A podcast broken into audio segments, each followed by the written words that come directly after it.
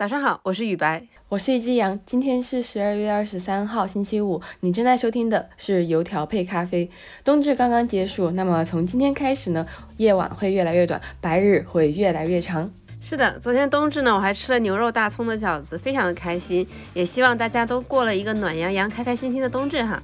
那前两期油条配咖啡，我们盘点了两大巨头特斯拉和亚马逊今年怎么了。这一期我们会把视线移回国内，马化腾在内部员工大会上疯狂输出各种批评。那我们这一期就来看看腾讯今年怎么了。那第二条呢，我想跟大家简单汇报一下一个消失在我们视野里面多时的酒店品牌 OYO，它的近况是怎么样？是的，你没有听错，它还活着。好的，我们先来看看腾讯这边的状况，马化腾怎么就急了？那究竟发生了什么呢？呃，在十二月十五号，腾讯的线上内部员工大会上。啊，然后马化腾就是进行了一通批评，非常的尖锐。那整个大会的主题呢是降本增效。马化腾输出了哪些金句呢？首先，他说这个降本增效啊要形成习惯。过去一年，大家都知道腾讯其实裁员的幅度也不是很低。媒体从 Q 二和 Q 三的财报对比中发现，一个季度呢，腾讯又减员了一千多个人。然后在会上，马化腾批评了某些事业群一团和气的改革方式。他说这是浮于表面，不是创业者应有的危机。心态，这是不是很有我们上一期讲的那个贝佐斯的 Day One 的那种意思？那么他还说了一个金句，说整个腾讯新闻砍掉都可以啊！这我瑟瑟发抖。对这句话听起来很吓人，但是这个背景是这样的：他说别人跟他说，哎呀，你们腾讯大楼顶上还是腾讯新闻的那个 logo 呢。他说如果继续这样下去的话，那这个可能也会被砍掉。那这也是今年腾讯新闻大力调整的原因。我也认识一些朋友，在腾讯新闻的一些项目被砍掉了。这次激进的腾讯新闻的调整，导致他们十月份开始扭亏为盈了。那是不是好事呢？我觉得这个事情，呃，一时半会儿我们也没有办法判定。对于整个 PC 机事业群，也就是我们比较熟悉的文化娱乐内容这一块的改革，马化腾说必须要给到团队真正的压力。他是这么说的：说你活都活不下去，要靠别人续命，结果周末还能休闲的去打球。马化腾认为这是不能接受的。这个故事告诉我们什么？第一，不要随便打球；第二，如果打球不要发朋友圈；第三，如果发朋友圈记得屏蔽领导。学到了，学到了。嗯，但是很明显，他这个语气很严厉了。他说，如果你连创业压力都没有的话，这个压力我们上面来给。那他说的第三个比较狠的金句就是，不要再和我提买量的事情。哇，腾讯这样的一家公司说以后再也不要提买量，这是一个非常让人我觉得很难以想象的事情。他公开表示说他自己已经不相信买量的故事了，腾讯以后的任何业务。甚至包括互动娱乐相关的一些业务，都不要跟他提买量的事情。他认为这些是没有意义的。过去很多时候，游戏行业会认为说你必须得买量，你不买量是完全起不来的。那马化腾这次就很严厉的表示，以后你们都不要给我提买量的事情，没有意义。更关键的一个金句是，他说视频号是全村的希望。他说过去三年短视频在整个全球范围内对互联网的冲击非常非常大。他说短视频会侵蚀掉很多长视频、游戏等产品的时间。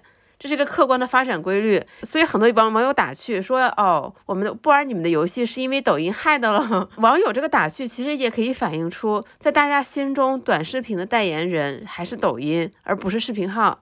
虽然在马化腾看来，视频号它其实已经迈出了坚实的第一步了。呃，毕竟从我个人生活中看，我爸我妈那一辈的人，他还是特别喜欢用视频号的。天天给我，尤其给我发一些健康啊、养生啊之类的一些视频，我妈天天给我发。马化腾表示呢，说这个视频号的第一步基础已经打牢了，未来呢就要发展电商，形成闭环。他希望靠视频号把整个微信的这个事业群带的焕发出新的活力，因为在他看来，游戏和其他一些腾讯曾经亮眼的业务，可能未来的发展的潜力没有这么大。这也就是他为什么说是全村的希望的原因。那他其实这次大会还说了一个重点，说就是腾讯这个贪腐情况很严重，他们今年严打。但是在我个人看来啊，这纯粹是个人观点，这些漏洞过去那那么多年，它肯定是一直存在的，只是说今年要降本增效了，拿出一些人来杀鸡敬敬猴。所以呢，他会不断的渲染这个事情的重要性，而且说未来几年会继续大力发展各种什么数据平台啊，以这种高科技的手段打击这些贪污腐败。那为什么马化腾会这样？因为在我们过往的印象中，感觉马化腾一直都是相对比较低调，就是风格没有这么犀利的一个人。那这不得不提腾讯今年的几件大事。那首先肯定要提到腾讯的股价，从珍惜四百块的腾讯到三百块的腾讯，再到两百块的腾讯。腾讯的股价在今年十月份达到了低点，就是港股接近了两百块左右的水平。那么目前其实已经反弹超过百分之五十了，距离低点。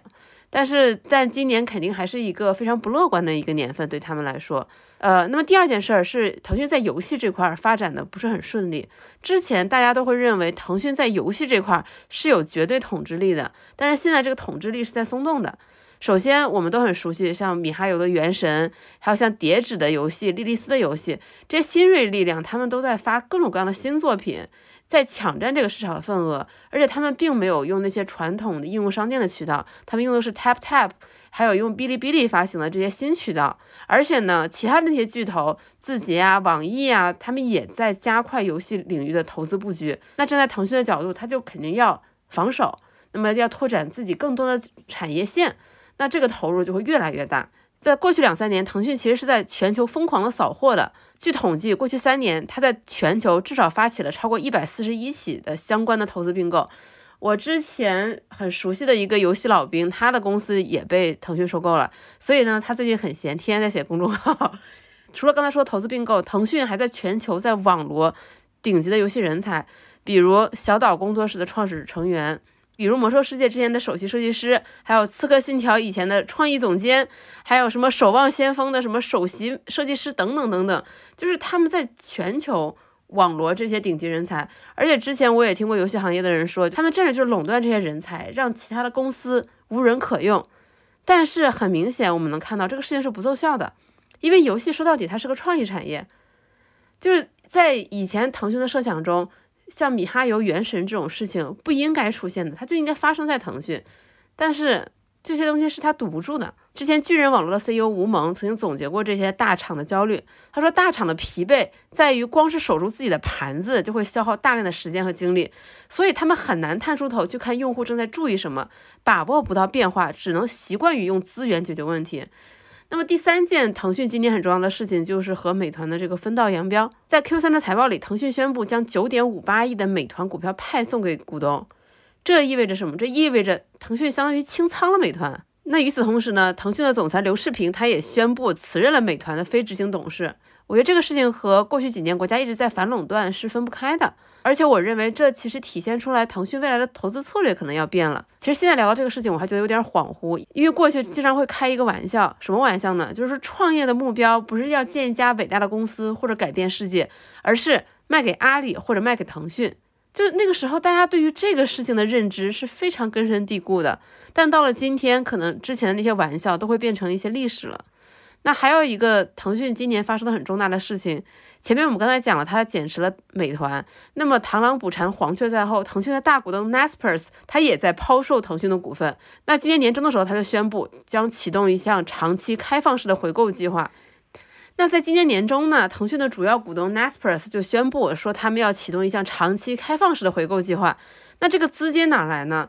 他们将通过小幅出售腾讯股票获得。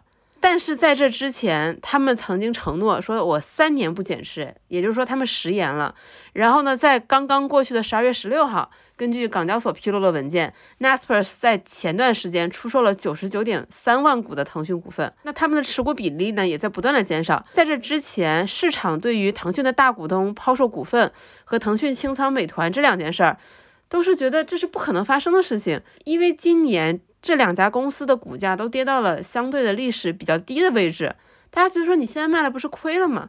那对于腾讯的这个大股东来说，他们在这笔交易上已经赚到了几千倍的利润，就稍微低一点儿，哪怕股价腰斩，他们的利润还是很丰厚。而且今年整个全球经济形势不是很佳，那对于他们来说，抛售腾讯的股票回笼现金，然后稳定自己的股价，对他们来说可能才是更重要的事情。我觉得整体来说，马化腾能够发出这么尖锐的批评，这样的一番言论，让我还是挺惊讶的，也很让我好奇，二零二三年腾讯会往哪个方向走。那我们听完上面这一些。非常复杂的变化以及似乎不太好的消息，来，我现在来负责跟大家汇报一个稍微随着新冠疫情的各种政策的改变发生的一个比较好的呃一个变化的势头吧。就是雨白，你还记得有一个公司叫 OYO 吗？我记得呀，我记得 OYO 在曾经一段时间天天刷屏，新闻特别多，就被誉为一匹印度出来的黑马。他在二零一七到二零一九年，就是在媒体上面风头最劲的时候嘛。但后来因为烧钱难以为继，然后还有就叠加二零。一九年末开始的新冠疫情，这个 OYO 来自印度的酒店品牌，它在中国的分部也开始裁员裁业务，渐渐也没有人再提它了。那突然在今天这个时间点提起呢，是因为我后知后觉的发现这家公司还活着，而且正在筹备上市，所以说就想借今天的机会给大家简单的汇报一下。那因为这家公司实在是离开公众视野太久了嘛，所以先给大家复习一下它是干嘛的。首先，这个印度的酒店品。品牌它成立于二零一三年，靠着把脏乱差的这种家庭经营的小旅馆收拾成干净明亮。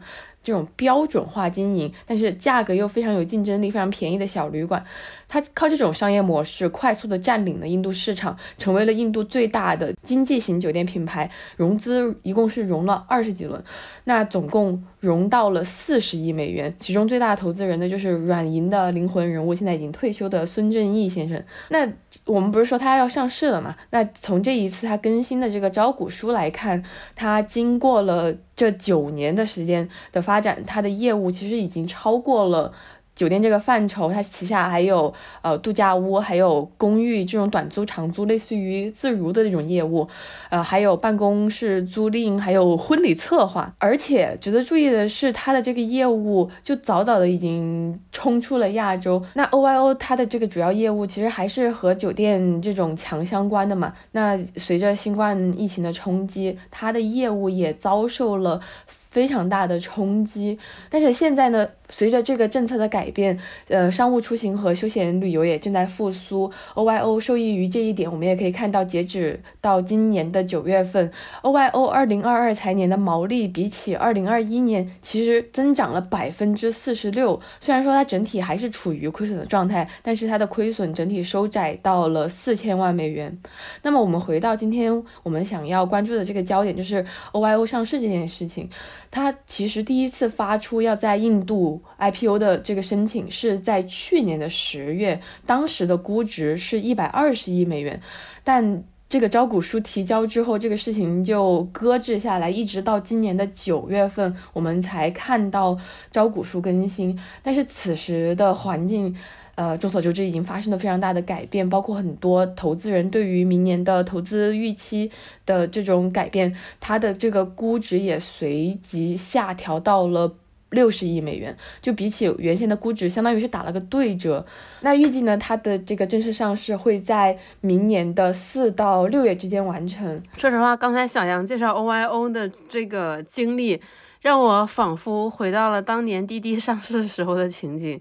就是你融的钱，最后和你的估值是几乎差不多的，而且在当下这个时间点，它它外部也面临非常多的竞争嘛，你真的不知道它什么时候才能赚取到正的收益。好了，讲完了 OYO，那我们今天的一句话新闻是什么呢？今天的一句话新闻呢，需要大家点开 Show Notes 进行阅读，才能体会到它的这个可爱和温暖之处。这个一句话新闻的标题是这样的：台州的电台被千里之外的日本老人意外接收。然后寄来了一封神秘来信。好，大家一定要记得去 show notes 里面看它具体是一个怎样的故事。我真的很喜欢这个故事。以上就是我们今天的全部内容了。好，祝大家周末愉快，开心，拜拜。